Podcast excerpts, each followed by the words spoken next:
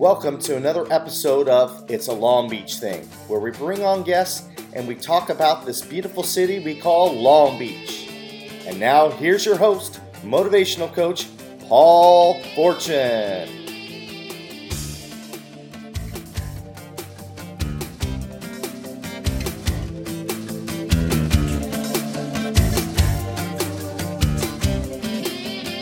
You for tuning in to another episode of It's a Long Beach Thing.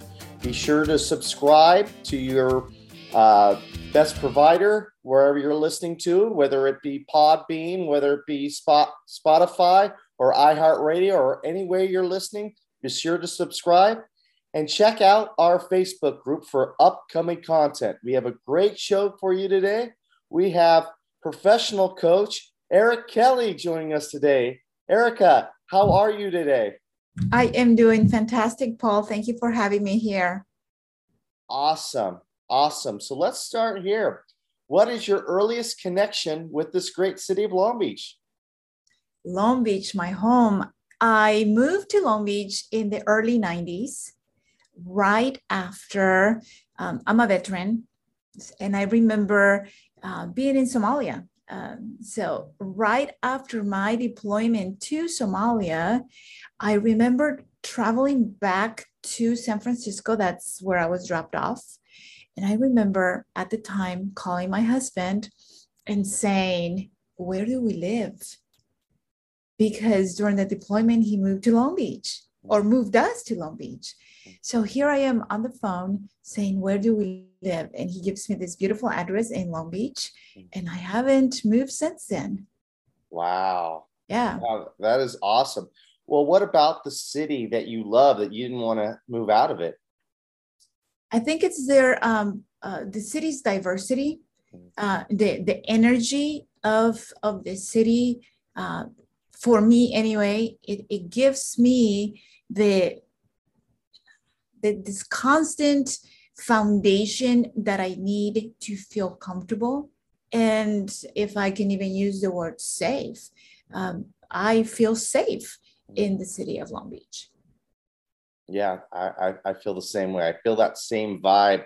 The different cultures coming together together in a melting pot, which makes for great, great food. I mean, there's all kinds of great food in the city because of the different cultures coming in and the different uh, places you can go uh, for entertainment, um, for studying. It, it, I feel you with that. There's so much to do, and it's all because of the people coming from all over, not just the United States, but all over the world into into Long Beach and making it such a great melting pot that we kind of come in together on. So, yeah, I agree with you.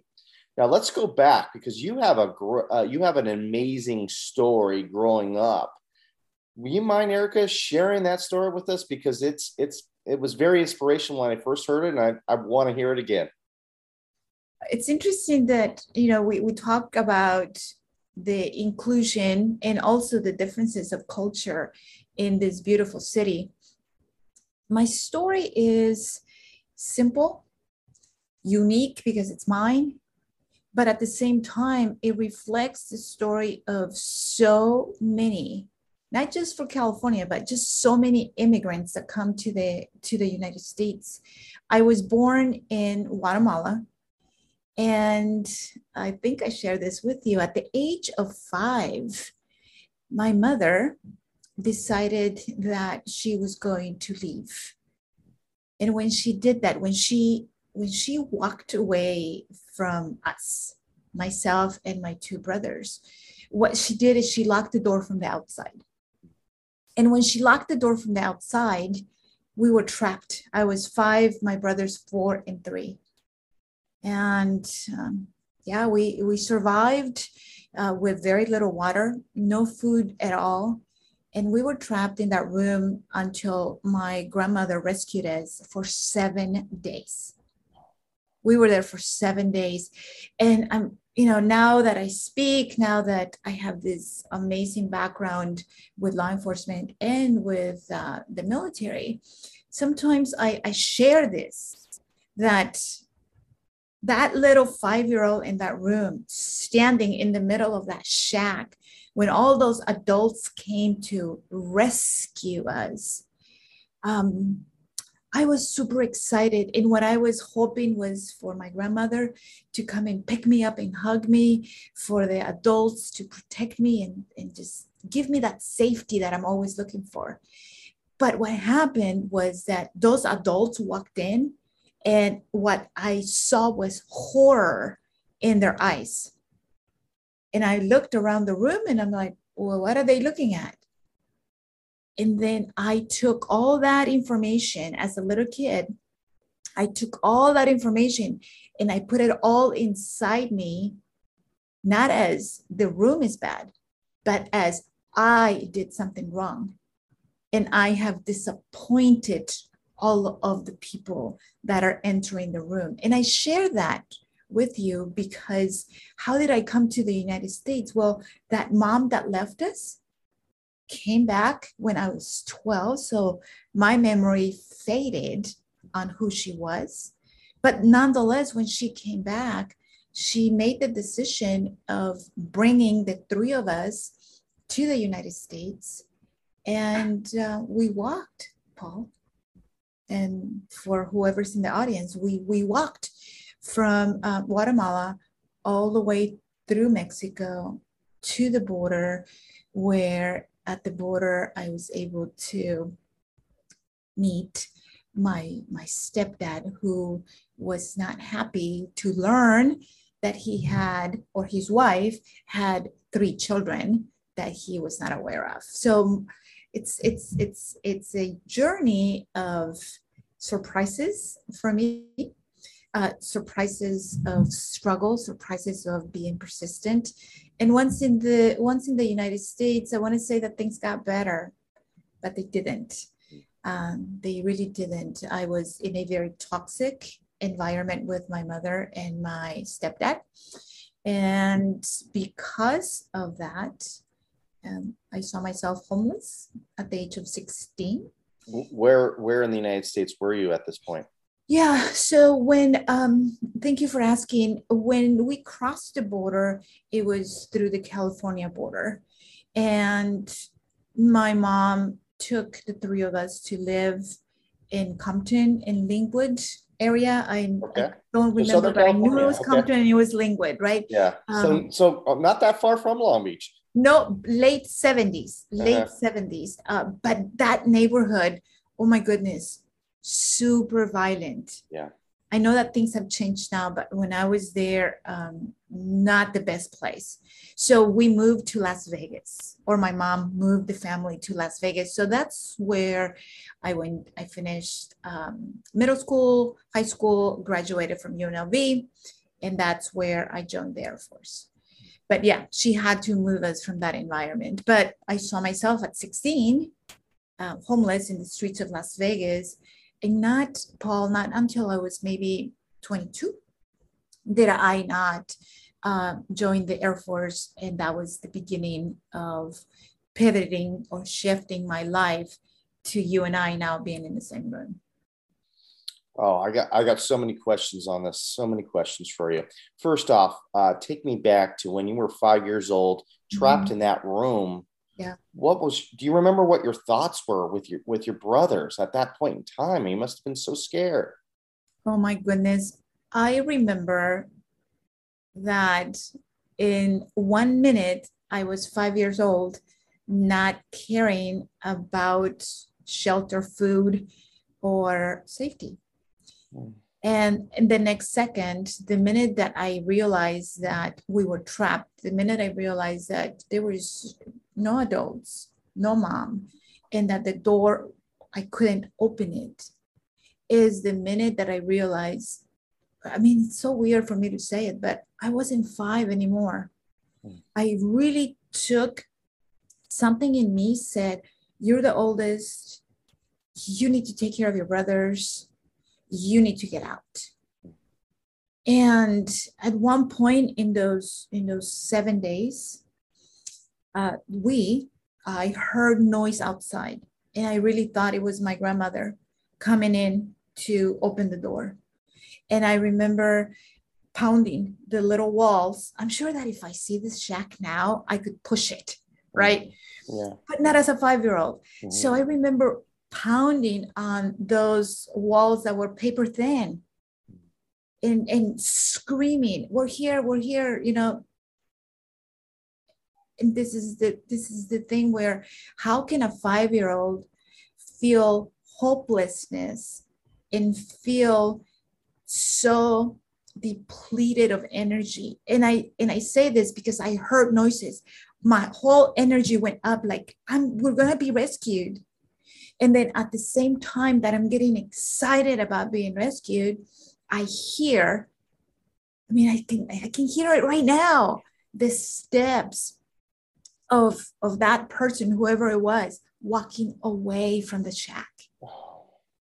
So when i say how does a five year old feels helpless or hopeless? I did at that moment. I really did. And i i'm looking at my two brothers um, and one is two and a half years old so he's a baby. Uh, my other one is four ish and um, and i i literally thought okay then this is it. This is where this is where it ends. How does a five year old knows that this is where it ends? But um we survived for two more days and um never gave up. I, I i would pinch my little brother so he would cry and i would shake the brother that follows me. His name is byron just so we could um, stay awake and um, at the, in the seventh day is when my grandmother came with help. Mm-hmm. Um, oh, just a horrible, horrible, horrible situation. Such yeah. strength, such strength that you had at five years old. Like you said, something in you said survival mode. At five years old, like you said, you weren't five anymore. That's right. You were you were just a person trying to survive because you were the oldest and you knew at that point that you needed to step up, you needed to be a leader. And you learned that, unfortunately, at five years old. Mm-hmm. Uh, such strength and power that you have inside of you. That's a, that's amazing, amazing, amazing. Now take me to you're now 16 years old. You're in Vegas. You're homeless. Mm-hmm. But you said that you joined. You said you the Air Force, right? You said you joined the Air Force.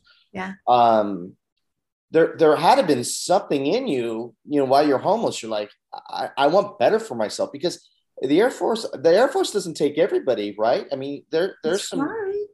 right? You, you there's some stuff you have to do to get into the Air Force. So yeah. how does somebody homeless get into the Air Force?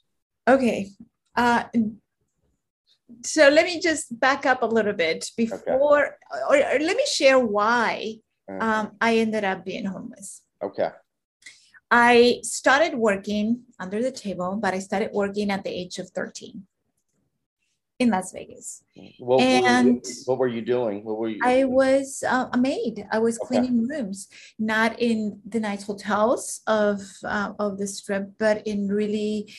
Remember my background. Remember yeah. that I lived in a kind of very toxic, just mm-hmm. not a good environment. Yeah. So that followed us to Vegas. So I was working as a young girl.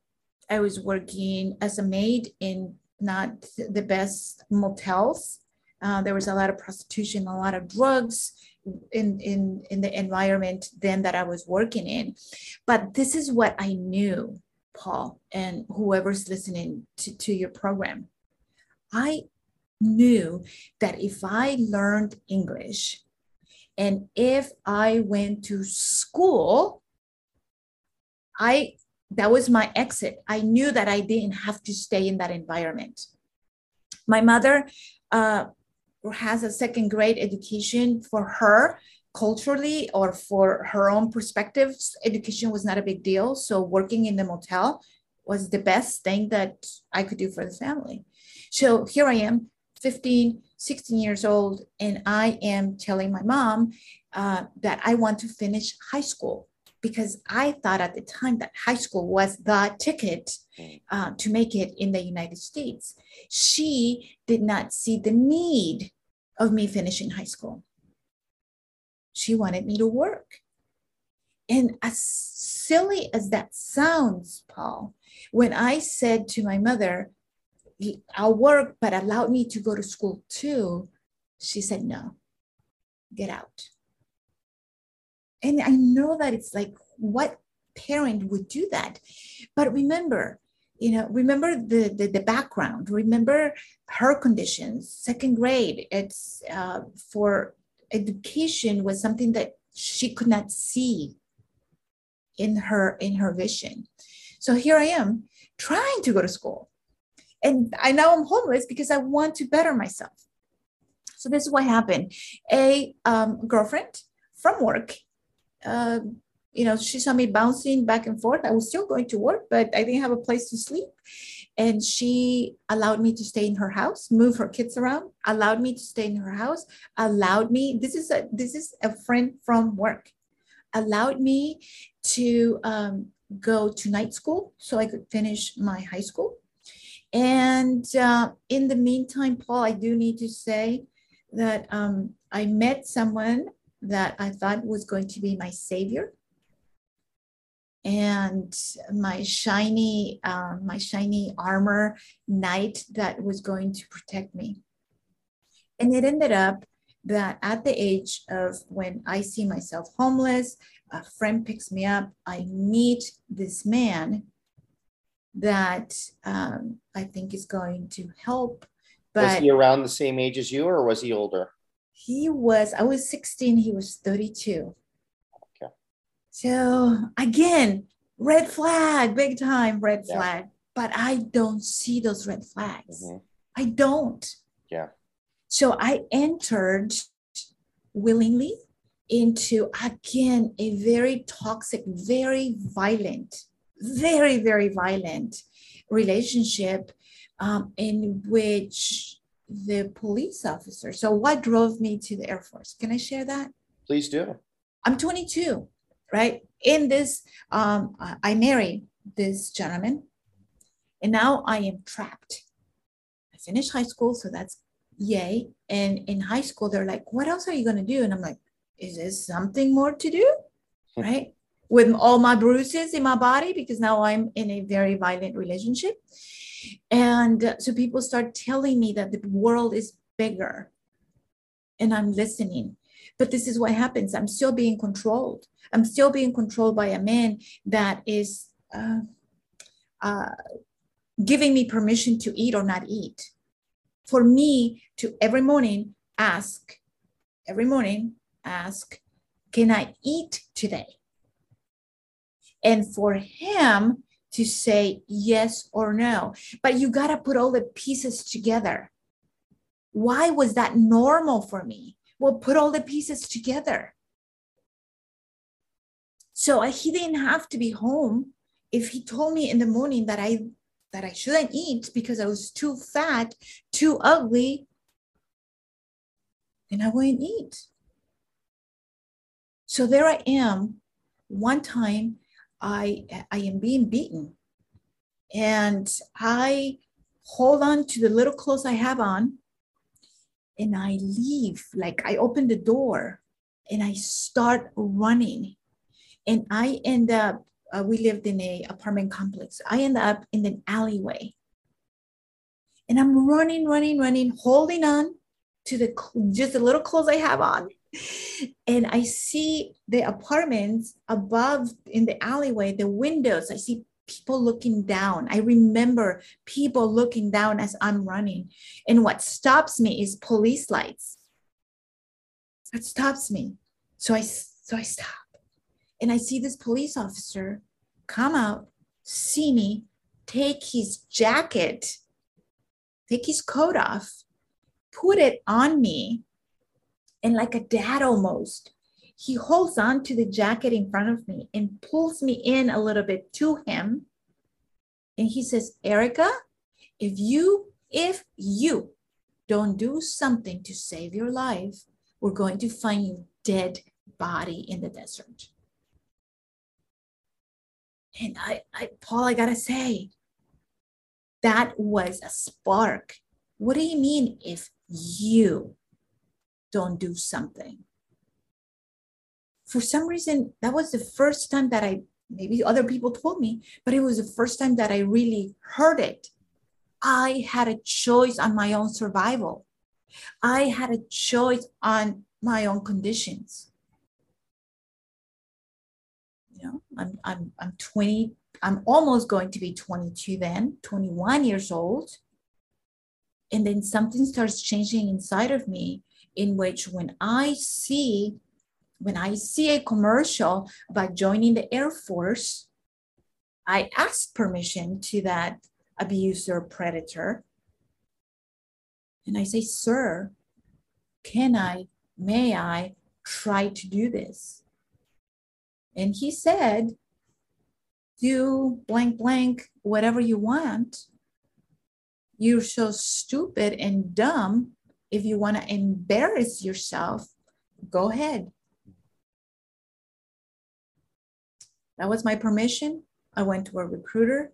I passed those tests. The Air Force said yes to me.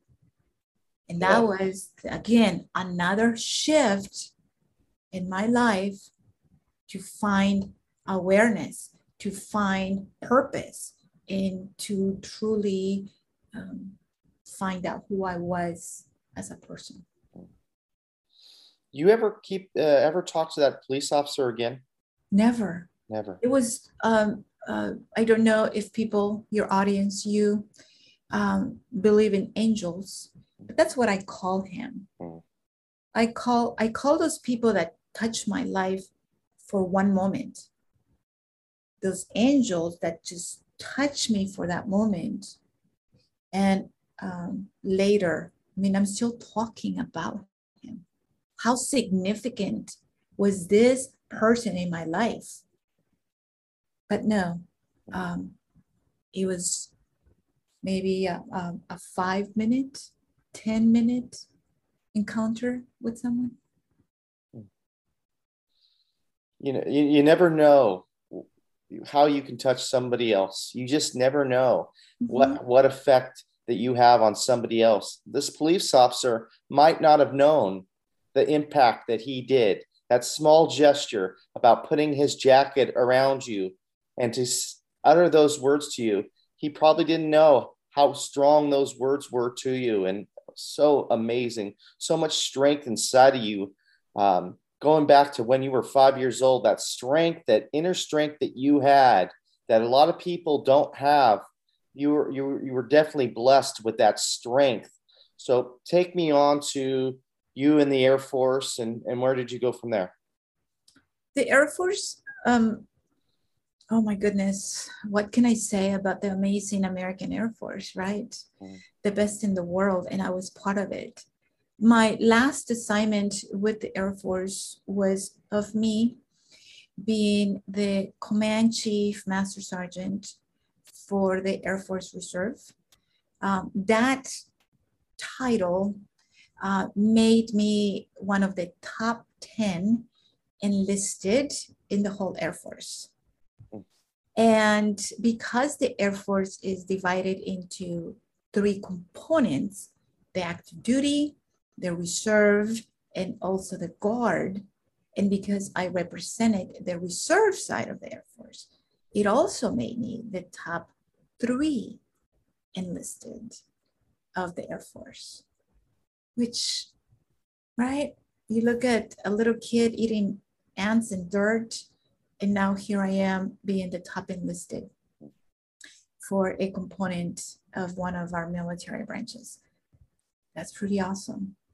And it drives me back to that first night of basic training and me looking at the chaos, you know, control chaos that the trainers give you, but staring at that bed and looking at the other ladies in the room you know some of them were crying some of them were in shock like what did we just get into? Um, i wasn't. Mm-hmm. i was um, i was thankful to be in that room. And um, i was really when i say thankful uh, that was the first night that i wasn't going to be beaten that I wasn't going to, you know, sometimes say it, but it's true. Um, after the beatings came um, came rapes. So that was a, a night where I was going to be safe.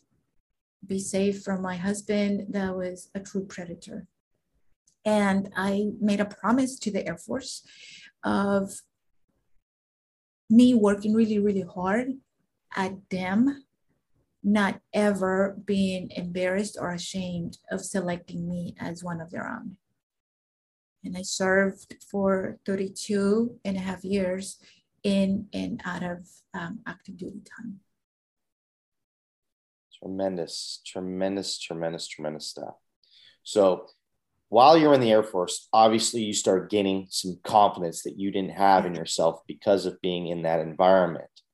So take me to that point where you said to this this monster, I'm divorcing you. I never want to see you again. Yes. Oh my goodness. you know that um, disconnecting from um, toxicity, disconnecting from uh, violence, uh, it's hard. And so I wish that I could share with you and your audience that I came back from basic training in my technical school and I was now this superpower woman and I just walked in and say you out right? Or or me leaving. Mm-hmm. but that's not what happened. Mm. it's not what happened.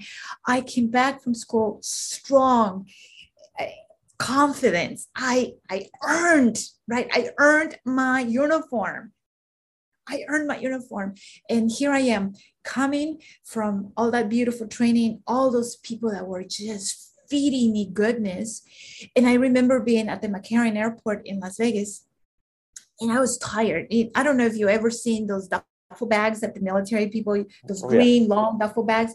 Well, I had my duffel bag. I was so tired waiting for my husband to pick me up from the airport. And I leaned, I leaned on the duffel bag and I closed my eyes. And the next thing I know is him grabbing the duffel bag from underneath me and pulling it out. So the way that I wake up is me falling forward mm. because he had taken the duffel bag and he now is screaming, um, How dare you fall asleep? Do you not? Did you not realize you're wasting my time? Here I am to pick you up. And I realized very quickly that I was back. That I was back at this environment. Now, um, I knew that a beating was coming because I, I wasn't good enough to stand and, and wait for him. So um, I'm, I'm preparing for the beating, but I'm thinking he's going to have to fight for this beating. I'm going to fight for the first time. I'm going to fight back. And I did. I fought back. And because I fought back, um, he hit me twice, maybe three times as hard as he would normally hit me. So the punishment was severe on my body. Um, and that taught me a lesson that not to fight back. And I stayed in that relationship um, lying lying to the world, lying to myself. I stayed in that relationship for maybe another two years before I could say, it, eh, with peace. I even told him, I'm leaving tomorrow. Peaceful. Not not with tears, not with arguments, nothing. I'm leaving you tomorrow. And um, one of the things that he would do to um, make himself feel better, I think, is after every beating, he would buy me a gift. And he's like, don't, you know, I know you're upset. Don't worry about it. Tomorrow I'll, you know, I'll take you and I'll take you to the mall and buy you a gift. And I thought, wow. So that morning I got up very peaceful. I asked, I asked because that's my question, normal question, should I eat today? he told me. And he left for work. I packed my bags and left and never looked back. But it took a time. It took time. I mean, the the conditioning and the programming that that we get as children, that we get as adults, uh, doesn't doesn't go away with knowledge. You know, I I I knew It took a little while, but I learned that I was in a bad situation. I learned that there was um, a better future for me. I knew that I had the knowledge, but knowledge is not enough. I had to I had to really work at the those that conditioning and programming that that were trying to keep me in that horrible environment. The Ericka now, what would you tell yourself of the Ericka then going through that situation?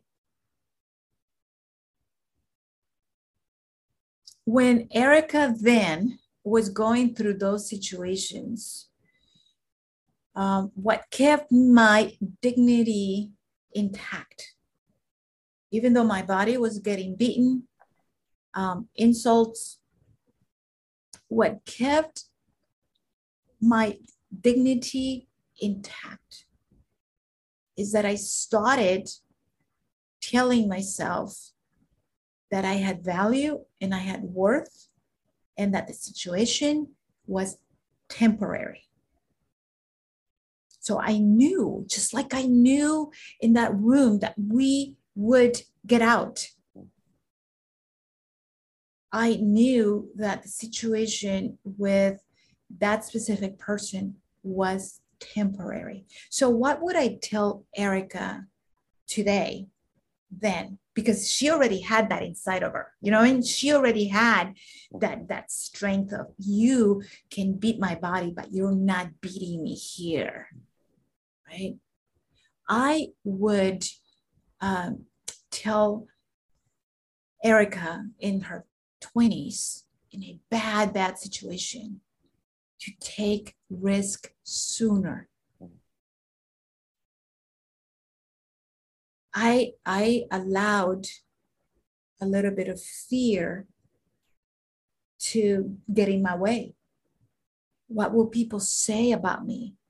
Oh my gosh, the Air Force is going to think that I'm weak.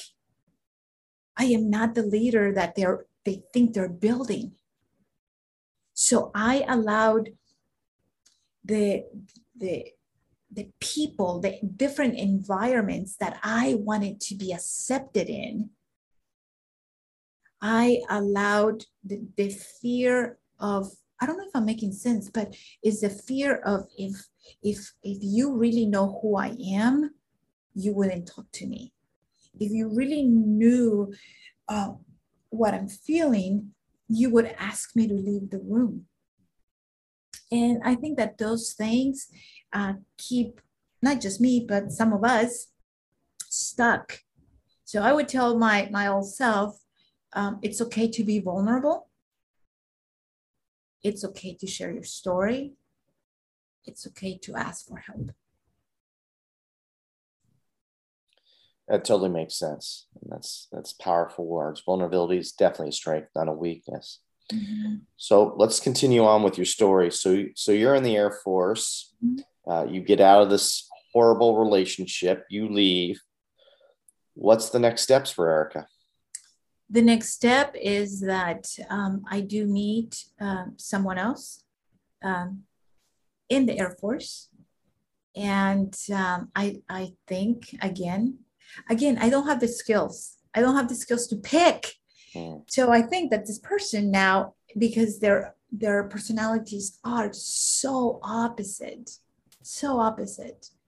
I think, okay, this is what goodness is. And um, so he's in the Air Force. I I am now serving in the reserve side of the Air Force, going to UNLV to get my degree in criminal justice because now I want to um, be law enforcement. And, you know, thinking about it, could it be because of that police officer? I don't know. Yeah. But now I want to be in law enforcement and I want to be a special agent for one of the three letter uh, agencies in the government.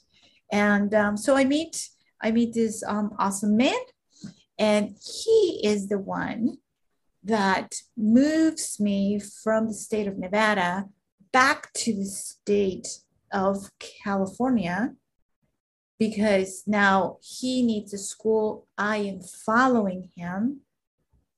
And he then, as he's finishing his school, I get deployed to Somalia. So when he finishes school is when he moves us to Long Beach. Mm-hmm. And that's how that so that's how that phone call takes place of me coming back from a war zone and um, not being completely right in my head, but asking, where do we live? Mm. And then being able to uh, drive to Long Beach. Mm. Now, did you get uh, uh, counseling for all this that you were going on in the war zone to, to help you cope with all this? Because I'm sure going from a war zone back to civilian life is not an easy transition. I mean, everything's probably, you know, life. For, I, oh, I know everything's life or death over there, and now you're uh, uh, uh, back in civilian life where it's a little bit more mundane and and different. So it's probably hard to get your you get your brain back into civilian mode correct? Absolutely. Um, i i wish i could tell you that i did but i didn't. Hmm. um, in those days when um, when you were um, a reservist you came back from and this happened to me you came back from your deployment you call your unit and you say i'm back and they go awesome. See you next month.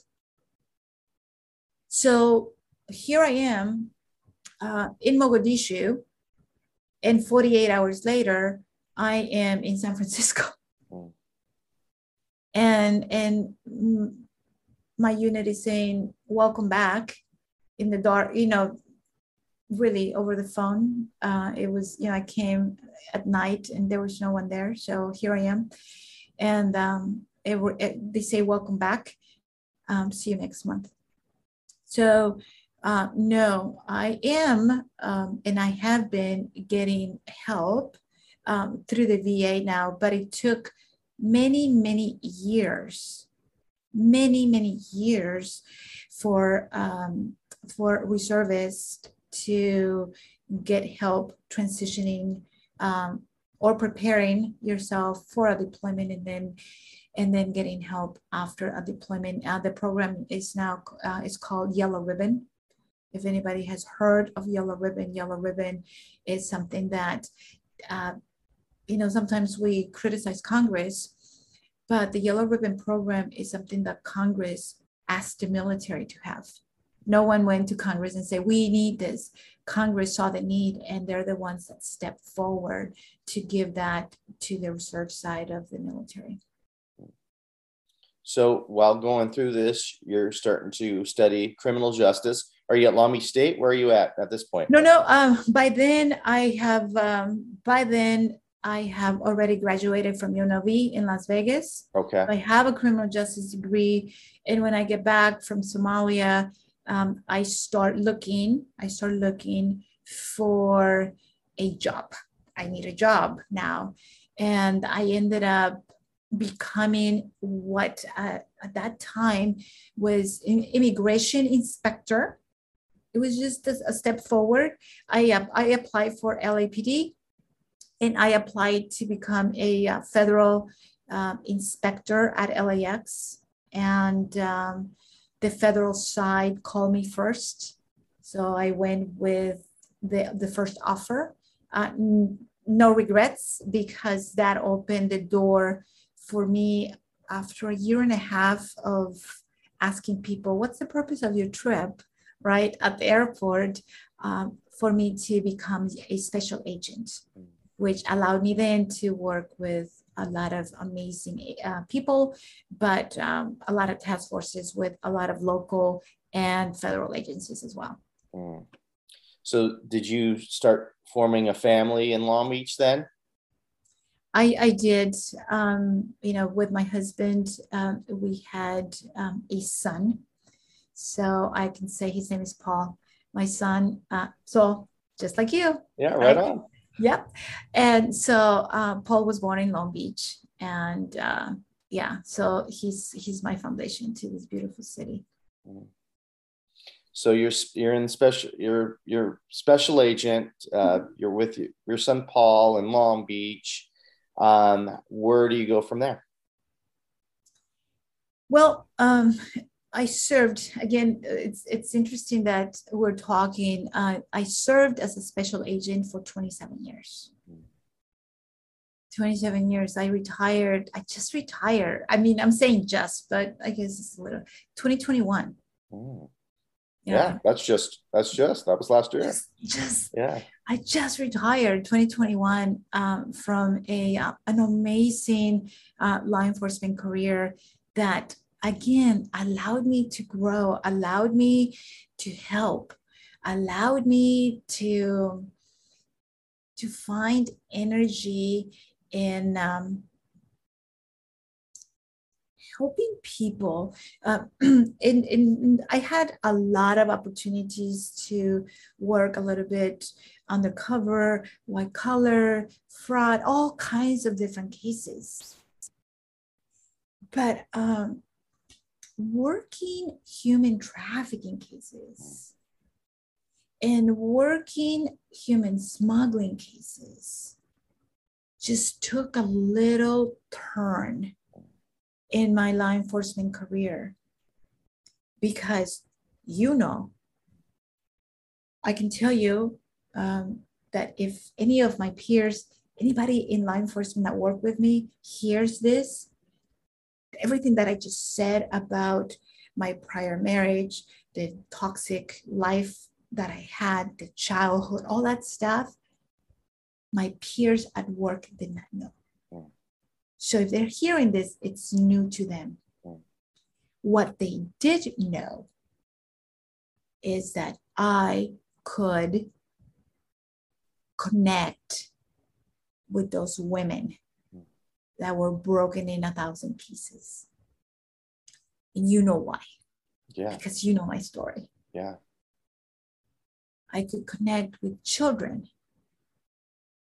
that were smuggled and were going to be sold. And that allowed me to, like, sometimes we don't know why things are happening to us. But now that I'm a coach, now that I teach self awareness, you know, breaking those self limiting beliefs, all those good things that we can talk about, the reality is that I was able to look back at everything that has happened to me and realize that maybe what happened to me as a child, I needed to go through in order to be in front of this little baby and for me to connect and save his life. And if I had to go through all that to save this child's life, I'll go through it again. And if I had to go through all that physical, mental, emotional abuse from my predator, my abuser, to help just one one woman see value in herself i would do it again. Because he never broke me here in my head. So let's talk about that transition. Uh, you're into coaching. So mm-hmm. obviously anybody listening can understand the transition to coaching and want you wanting to help other people. But talk about the semantics of, of doing it because it's not that easy. Even though you have an inspiring story it's not easy just transitioning over. So what did you do to transition into into the coaching world? Well i needed to learn what coaching is. I needed to know what a mentor is. Uh, I needed to know what a teacher is in the Air Force from day one, surrounded by leadership. I was able in the Air Force to move through ranks, positions, titles, all the way to the top, all the way to the top. So, through mentorship, through teaching, through learning, I was able to navigate that world. I was missing the coaching piece because sometimes we think that a mentor is a coach. When I was looking at two years from retirement from the Air Force, I knew that I knew that I didn't want to, okay, I'm done. There's more. I mean, I know my purpose, Paul. There's more to me. So then I looked at John Maxwell. And I don't know if you're familiar with John Maxwell, but he has this amazing yeah. certification program in which he helps uh, individuals become better communicators, public speakers, coaches, and trainers. And I'm like, I'm in. And that again, another shift, another pivot opened the door for me in which I could put the pieces together and be able to truly I mean, there's no finish line. There's no finish line to learning about ourselves. But I was able to put enough pieces together to truly know me, to understand my self awareness enough to then um, fully understand that my purpose is people, that I am for people, for people in law enforcement, for people in the military, for immigrants, for females, for children. And I, I needed to um, study. I needed to be good at my craft. And when I coach, I'm not telling my story because it's the coaching is about you. Coaching is about how do you find your own awareness, your own purpose. But if you put me in front of an audience and, and I'm, I'm doing a keynote, then I'll share my story. But it allows me, it allows me that when people are talking, it allows me to map it out where I go, you know, I can say to myself, I've been there oh my gosh, I know exactly what that feels like. Right? Because emotions are emotions. And I think it's universal that all of us, if I say, have you ever felt sad? That all of us would know what sadness feels like. The situation might be different, but the emotion, we can we we can empathize with that. And that allows me, I believe, to help people uh, because I've been there. It's not like I can I can imagine how that feels. No, no, no. I felt it. I know. So what what's the future hold for Ericka in the coaching space? I will continue to. I mean, uh, my you know my third chapter, right? Law enforcement, uh, military. Third chapter is me being uh, a business owner, me serving the community, uh, me learning because again uh, because of law enforcement and because of the Air Force. Even though my home, my home base has always been Long Beach, um, I need to connect with with this. I need to connect with my city. So what's what's what's in for Ericka Kelly when it comes to coaching or doing public speaking or training is I I'm going to be very very intentional about making Long Beach the center point of that immigrant story, the center point of the law enforcement career, the center point of um, Long Beach being the, the, the, this amazing city that houses, protects, takes care of Chief Ericka Kelly. And if people wanted to work with you, how would they do that? I think the best way uh, is my website, ericakellyenterprises.com and or LinkedIn. Oh my gosh, please, please, if anyone is hearing this and you want to, I would love to, I would love to connect with you. Um, let's do it through LinkedIn so we can start a, a relationship human to human. Yeah. Well, you, you told a very, very powerful story that gave me a lot of different emotions. Yes. So let's end more on a lighter note since yes. we, we got all all this out you were in Long Beach PD, so you know the city very, very well. Tell us the best spots to get a, get something to eat. Oh, yeah. I worked um, task forces with Long Beach PD, uh, but I worked for um, Customs and Border Protection. Oh, okay. Yes, uh, as a federal agent, and then we had these amazing task forces, and we did some we did some crazy things. but um, oh, I'm a foodie. I'm a foodie, and so I like everything. I like everything. Uh, maybe because I have traveled the world, I I food doesn't scare me. People, I love food, but uh, uh, one of my best. Can I ma- mention a restaurant? Please do mention mention as many as you want. Oh, okay. So my favorite uh, restaurant in Long Beach, and I think it's because we use it for special occasions. Um, we miss so many holidays. We miss so many uh, birthdays as a family. That uh, five five five, the Oh, steakhouse. yes. Very, very good. My goodness. So we use that as what are we celebrating? Oh, we're celebrating two birthdays, Mother's Day, whatever, whatever, right? But uh, that restaurant uh, is special from in a personal, emotional point of view, in which we know that if we know that if we go there, it's because it's special. I love 555. And you're right. It's uh, for me too. It's only for special occasions because it's very, very good, but it's very, very expensive. So it's something that unfortunately I would love to go uh, once a week, but uh, you know, unfortunately my budget doesn't allow me to go once a week. So yes, I go to that restaurant for special occasions as well. The food is delicious. The steak is delicious. Great environment. So great call with 555.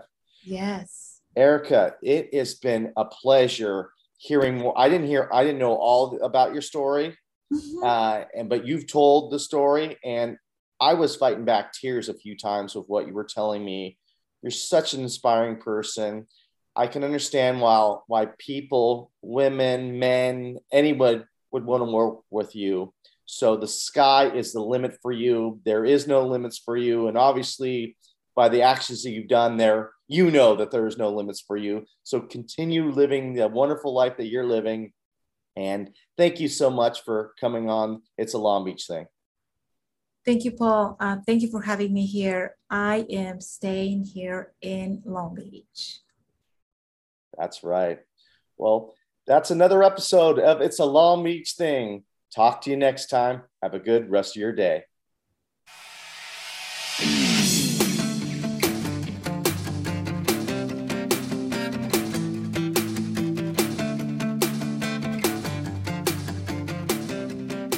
Thank you for tuning into It's a Long Beach thing. Please tune in next time for another great episode. Thank you and have a good rest of your day.